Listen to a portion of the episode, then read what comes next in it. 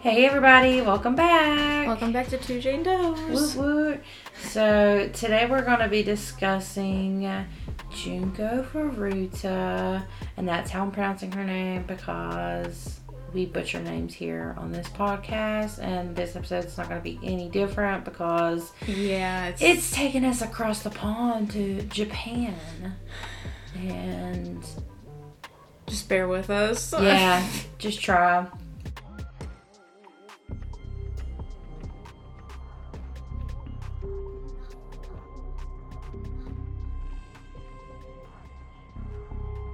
But as always, before we jump in, we want to give a huge shout out and thank you to our sponsor, Eastern Crime Zone.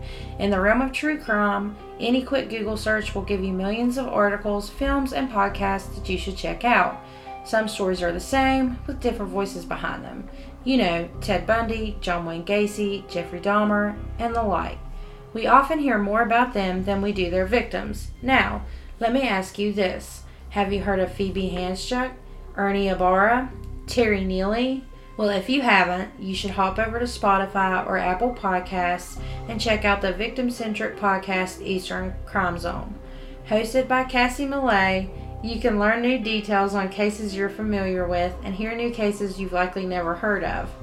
In the most recent episode, The NXIVM Cult, Cassie covers a multi level marketing scheme turned sex cult, and the organization had been operating for nearly two decades under the guise of offering self help deprogramming to heiresses, Hollywood actors, and powerful CEOs. No spoilers here, you have to go and give it a listen. For more information on Eastern Crime Zone, check out the Facebook page by searching for Eastern Crime Zone or pop over to their website at www.easterncrimezone.com. So, what are you waiting for? Grab your notepad, get settled in, and dive into a Cassie file with Eastern Crime Zone.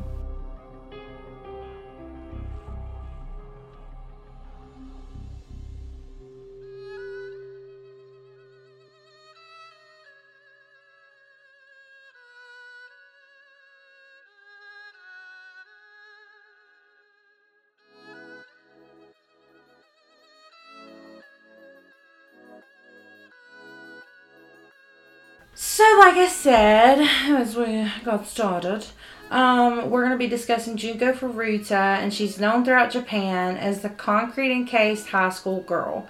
And this case drew nationwide attention owing to the sheer brutality she had to endure before death found her. This is a real story that will leave you shattered. And if you saw our Facebook and Insta posts or any of our other social media platforms, you'll know that this is going to be a tough one along the lines of the Sylvia Likens case that we covered and Kelly Anne Bates. So buckle up. It's gonna be a rough one. So, in November of 1988, Junko was just a normal teenage girl. She was pretty, bright, and got good grades in her classes at Yashio Minami High School in Misato in Saitama Prefecture, Japan. Despite her good girl reputation, she was quite popular at school and seemingly had a bright future ahead of her.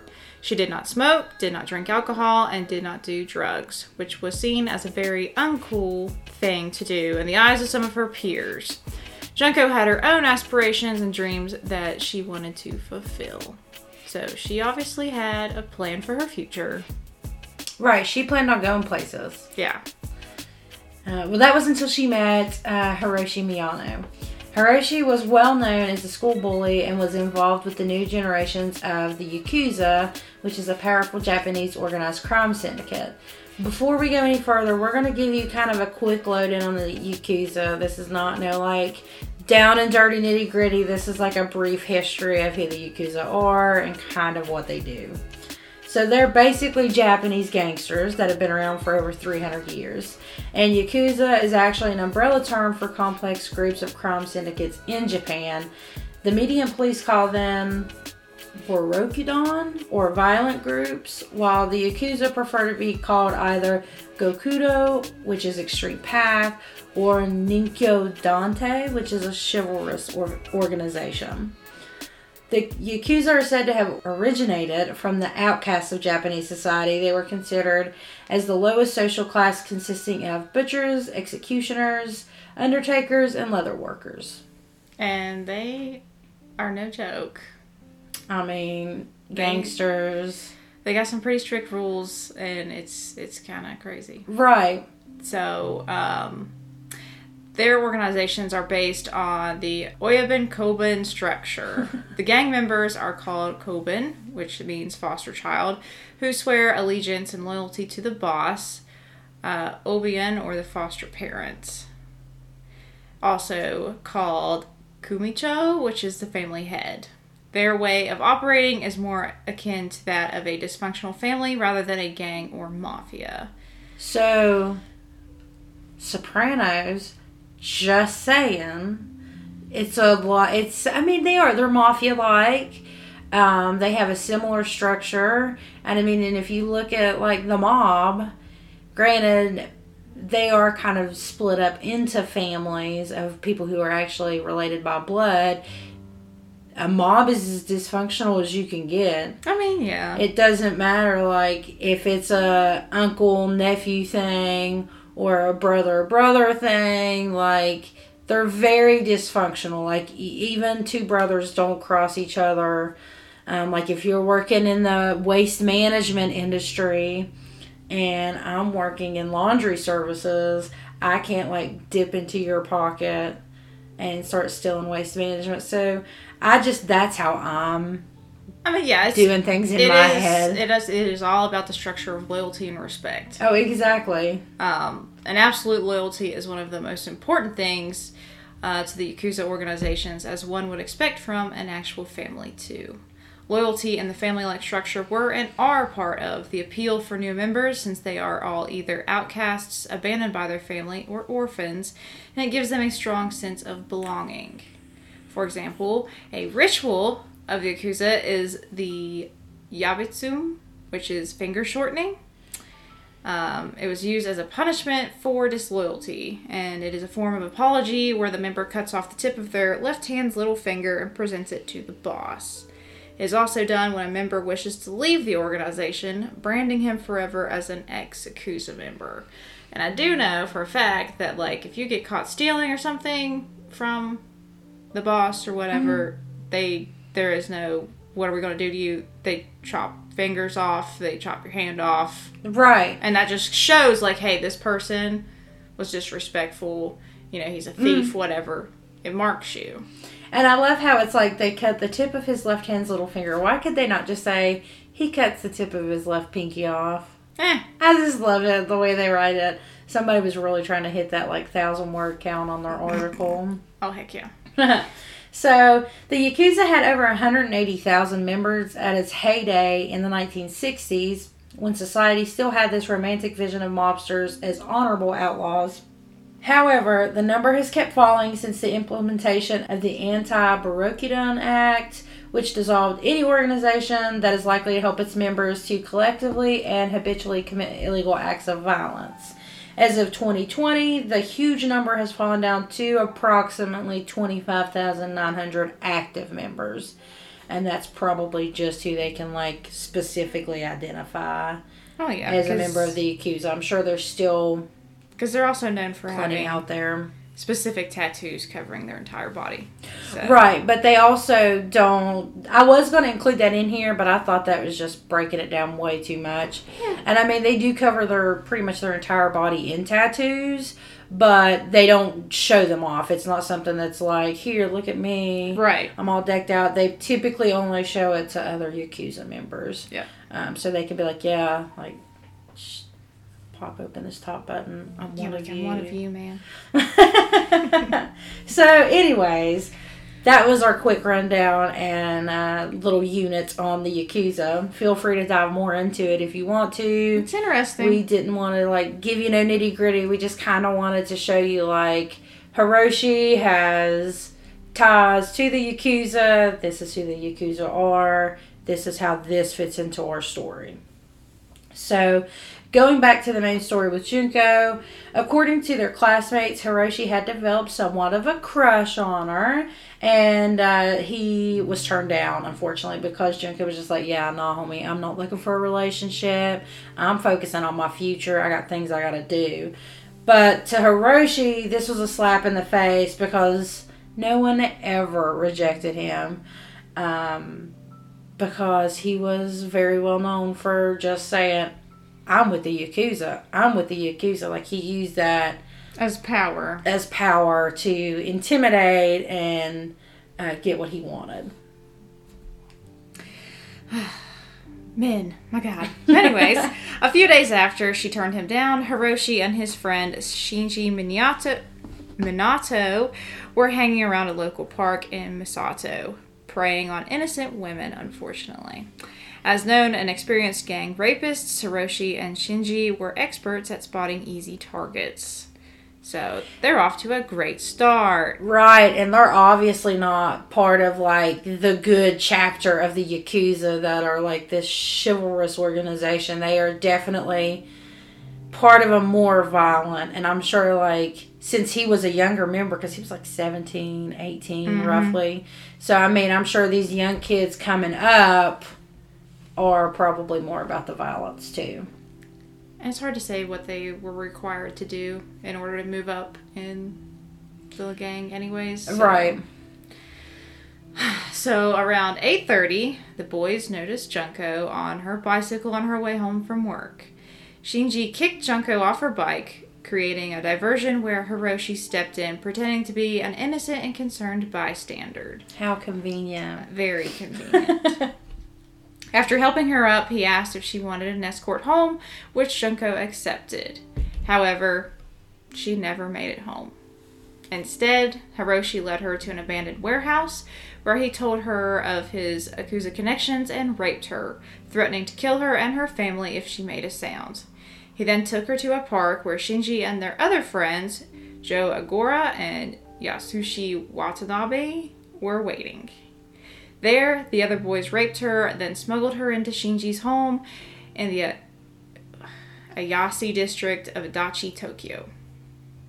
Yeah, there's a lot of words in here, and I I felt that like including like specific locations was helpful. Was helpful, so it could kind of let you like orient where they would be Bad joke. so, though Junko's parents called the police and reported her missing, the boys made sure they wouldn't go looking for her by forcing her to call home and say that she had run away and was staying with a friend and insist that she wasn't in danger. Junko did exactly as she was told, ultimately stalling a manhunt that would have otherwise followed her disappearance. Whenever Shinji's parents were around, Junko was forced to pose as his girlfriend. However, they eventually began to catch wind of what was really going on, but were too afraid to intervene because of Hiroshi's Yakuza ties. Again, this is just an instance where he is using hmm. his power to affect their decision making skills and like their ability to intervene.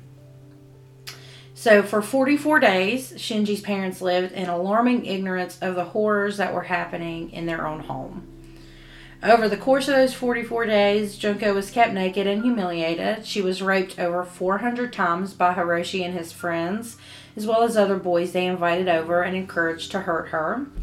And it's estimated that over 100 men were believed to have raped her, and at one point, she was raped by 12 men in one day.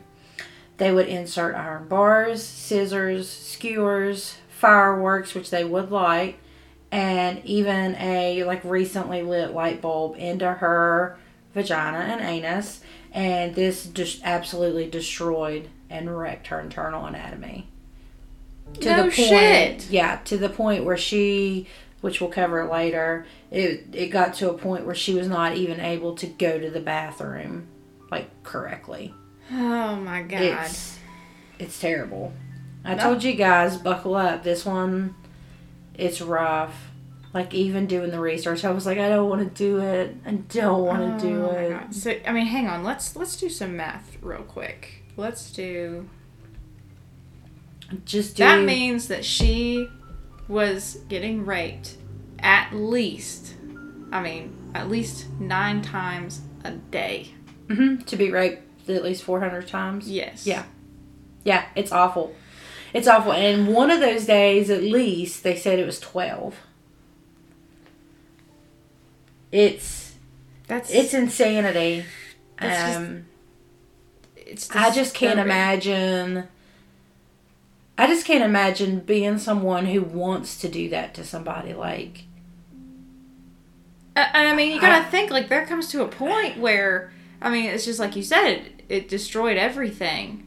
What is Yeah. there left to? I'm sorry, stick your fucking dick in to rape? yeah, Like, what? Yeah.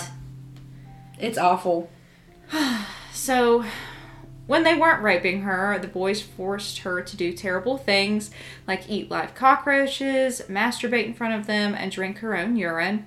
Her body, is still very much alive, was hung from the ceiling and beaten with golf clubs, bamboo sticks, and iron rods. Her eyelids and genitals were burned with cigarettes, lighters, and hot wax. So it didn't just stop. She didn't get no breaks.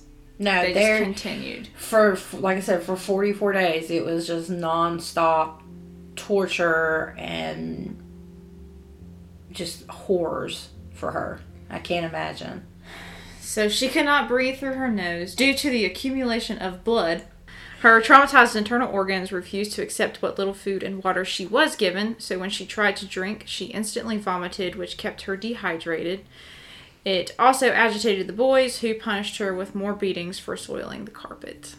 Which again just takes me back to how insane it is that someone could like want to do this to somebody else because that carpet's going to be ruined anyway just from the way they were treating her. Yeah, You uh, know- but you're worried about about vomit. Yeah, you're worried about her body having some kind of natural reaction to the trauma that it's been put through. Um, and it just gets it just continues to get And worse. what's even crazy to me is how how can you find at least a hundred people that are that are willing to do this? mm-hmm. Like, why didn't anybody step up and be like, "Yo, what you doing is fucked up"? And and it very well could be just because he's like, "Hmm, I, got Yakuza." Yeah, exactly. here, I'm, you know? I'm I with mean- the Yakuza. You better back it up because this is my, you know, dog and pony show. And I mean, again, you're going to hear me say it a lot. Like going back to Sylvia Likens, she had a whole neighborhood Yeah, they didn't have of kids that were willing to just come over and torture her. just demolish her. Yeah. And nobody said anything. And when they did, it was never followed through properly, which we'll get to that too. So Junko had severe leg burns and badly bruised muscles, and these left her unable to walk. This was after 20 days. Um, she couldn't handle anything with her hands anymore because her bones were smashed with weights and her fingernails were cracked. After 30 days, she could not urinate or defecate properly due to damage to internal organs from the insertion of the foreign objects and burns from cigarettes and lighters. Her hands and feet were so damaged that it took her over an hour to crawl downstairs to the bathroom, which I couldn't imagine like my body saying, I need to go. And it you- takes you forever to get there and then you, you can't even go Yeah. that uh Mm. Her eardrums were also damaged and her brain size was reduced which i talked to my husband and like i didn't realize like i mean i know your brain is mostly made up of like water and fluids and things like that but like if you're severely dehydrated and like the area is traumatized your brain can reduce in size and i'd never heard of that before in my life until i started reading this um so twice the police were alerted to Junko's condition and twice they failed to intervene. The first time, a boy who had been invited over to the Monado house by Hiroshi went home after seeing Junko and told his brother about what was happening. The brother then went and told his parents about what was going on, and they contacted the police. The police showed up, but were assured by the Monado family that there was no girl even inside the home. The answer was obviously satisfactory enough for police because they never came back. The second time, it was Junko herself who called, but before she was able to say anything, the boys discovered her. And when the police called back, Hiroshi assured them it had been a mistake. And as punishment for calling the police, the boys doused Junko's legs in lighter fluid and set her on fire. Oh my god. Again, It just keeps This- going from one extreme to an even worse extreme. Yes, and like when you hear, because we're getting ready to um, finally come to the end of her torture, which was probably the, you know, just like we said in Sylvia Likens case, the greatest act of, of mercy they could have shown her was like actually just putting her out of her misery. Um, but when you hear about why they just killed her, it's going to be even worse. So, during all of this, Junko had begged the boys several times just to kill her and be done with it. Yeah, I would be Um, begging too. Her body was through that. useless at that like at that point. She couldn't go anywhere. She couldn't do anything. There was no escape, and I mean, it's like a really low place for when you just feel hopeless. And it's I like just end it. So on January the fourth, nineteen eighty nine, the boys became enraged when she beat them at a game of mahjong solitaire.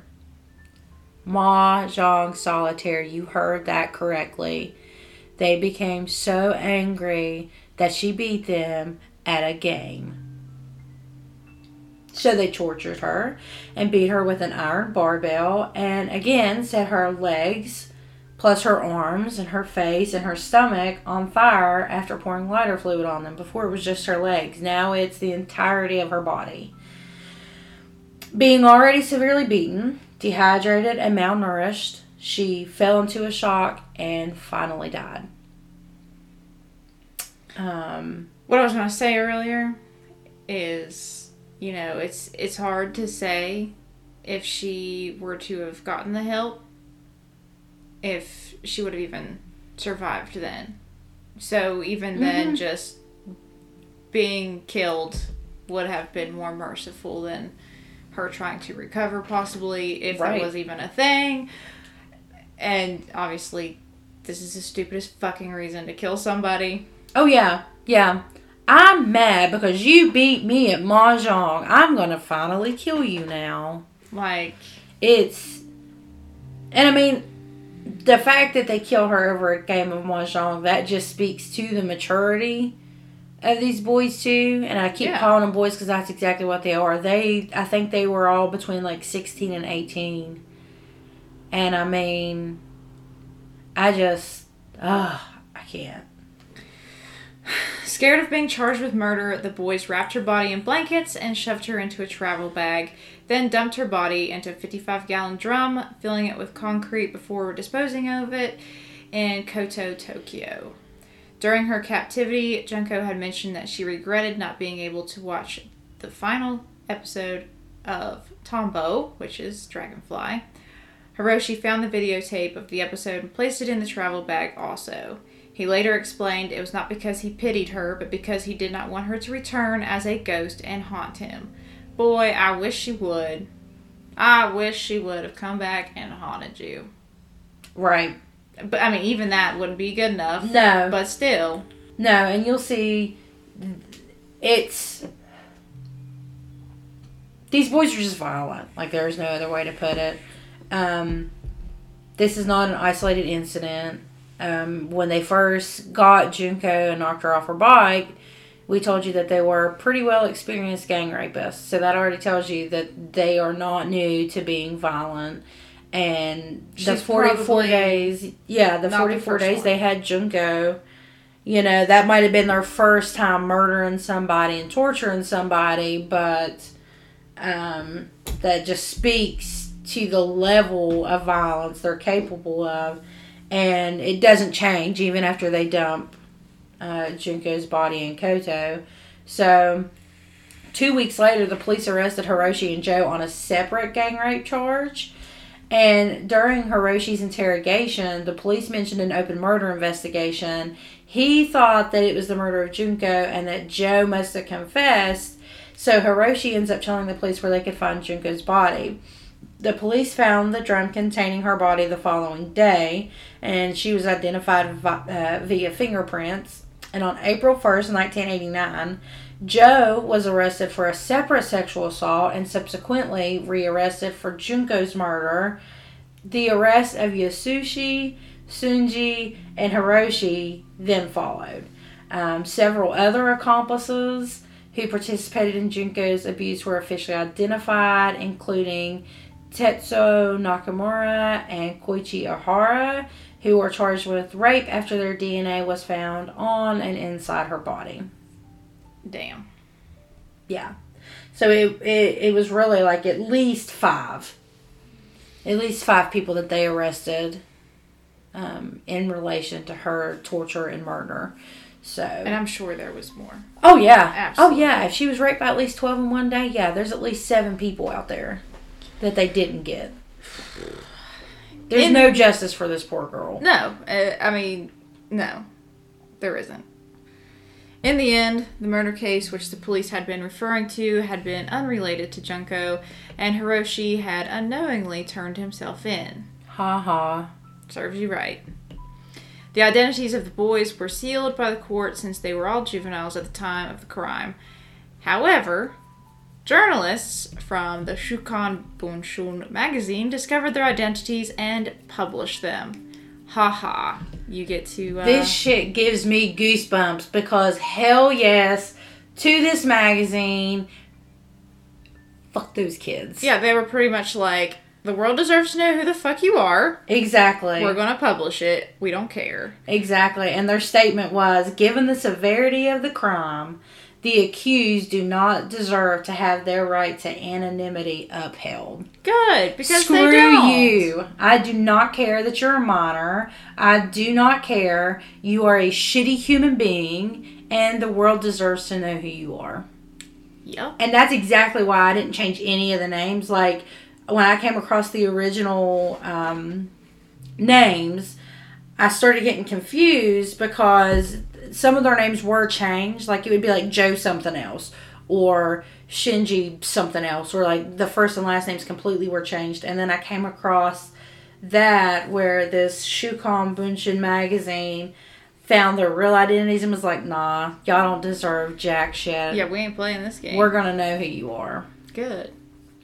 Because the world deserves to know what they did. Exactly. So all four boys pled guilty to committing bodily injury that resulted in death rather than murder. Hiroshi, the ringleader, was sentenced to 17 years in prison. He appealed his sentence, but Tokyo High Court Judge Ryuji Yanase sentenced him to an additional three years in prison. Which just cracks me up. He's just like, It's so funny. Nah, man. Oh my gosh. He was 18 at the time of the murder. So he pretty much spent the rest of his early age in prison. Right. And apparently, like, 20 years is kind of a big deal in Japan. So, like, the way I understood it, it was like 20 years was kind of like a life sentence. Which to me is like, eh? Uh, I mean, they have different cultures and stuff, so. Cause like here, it's like life is like you gonna die in prison. Mm-hmm. There's no, you know, you might get life with a chance of parole, but most of the time it's like you gonna die here. Like sorry. Yeah. So So Hiroshi's mother reportedly paid 50 million yen, which is $425,000 in, in American money, in compensation as ordered by the civil court after selling their family home. Hiroshi was denied parole in 2004, and between 2004 and 2013, he was released because in January of 2013, he was rearrested for fraud. yeah, I never did get like a, a final date of like when he was released, but that's why I just gave you the the, the gap of what nine years between 2004 and 2013. It was at some point he was released because he he did get rearrested. Uh, but unfortunately, due to insufficient evidence, he was released without charge soon after. Shinji Minato, who originally received a four to six year sentence, was resentenced to five to nine years by Judge Ryuji Yanase upon appeal.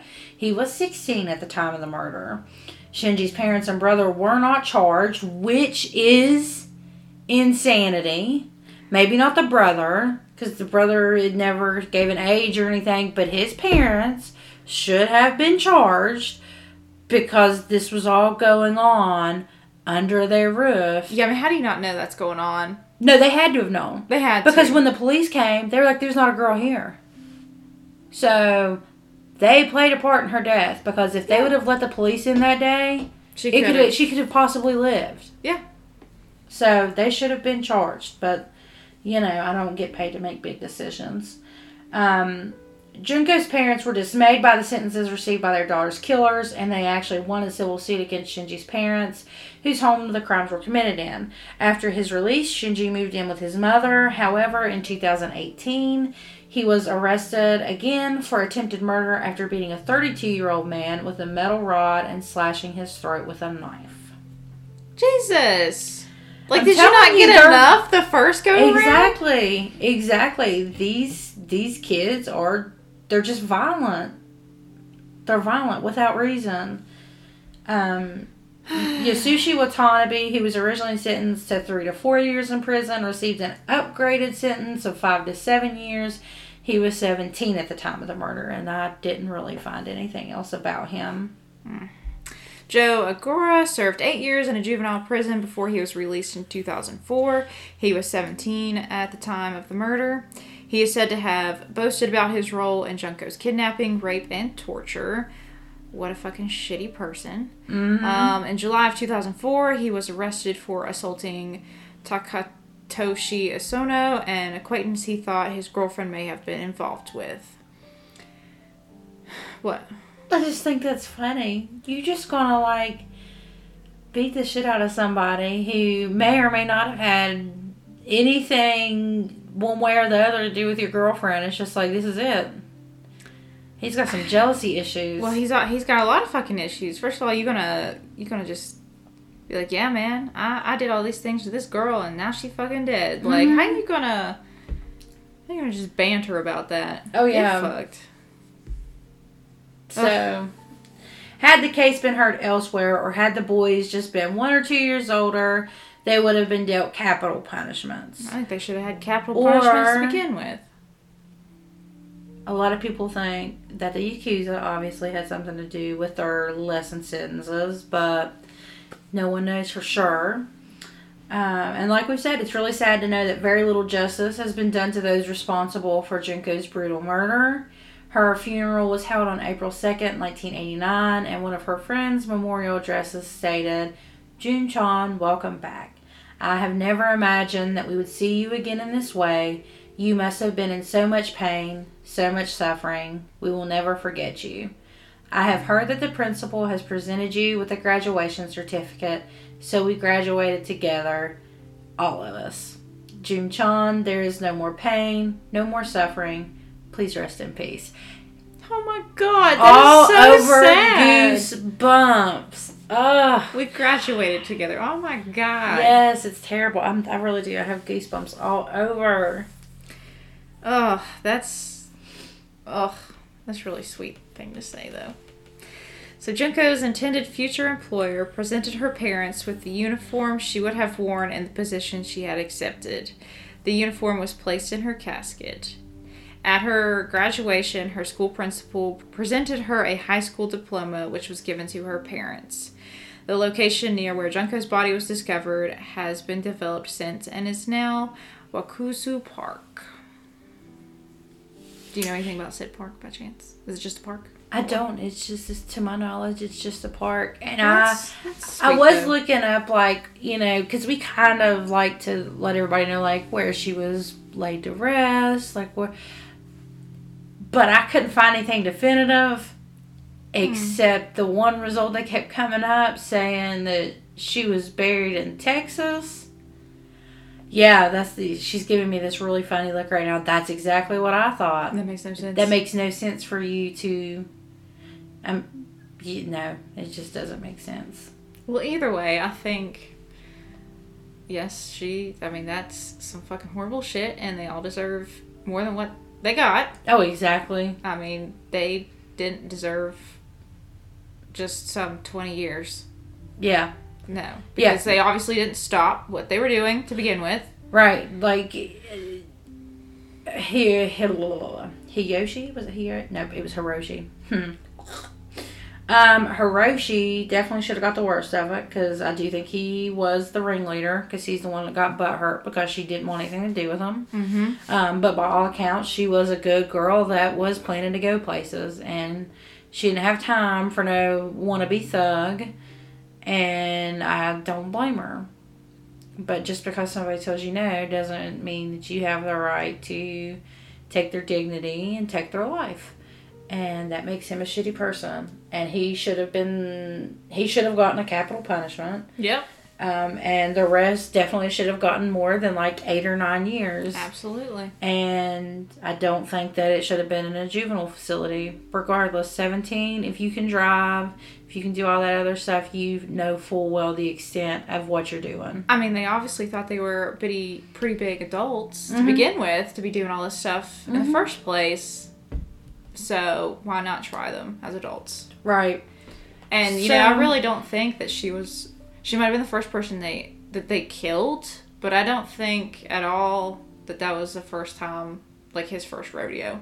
No, Period. like I said, I think they were violent um, individuals all the way up to Junko's murder. And, And it didn't stop after they were released. no, and you know, it's it's sad to think, however many people before her Mm-hmm.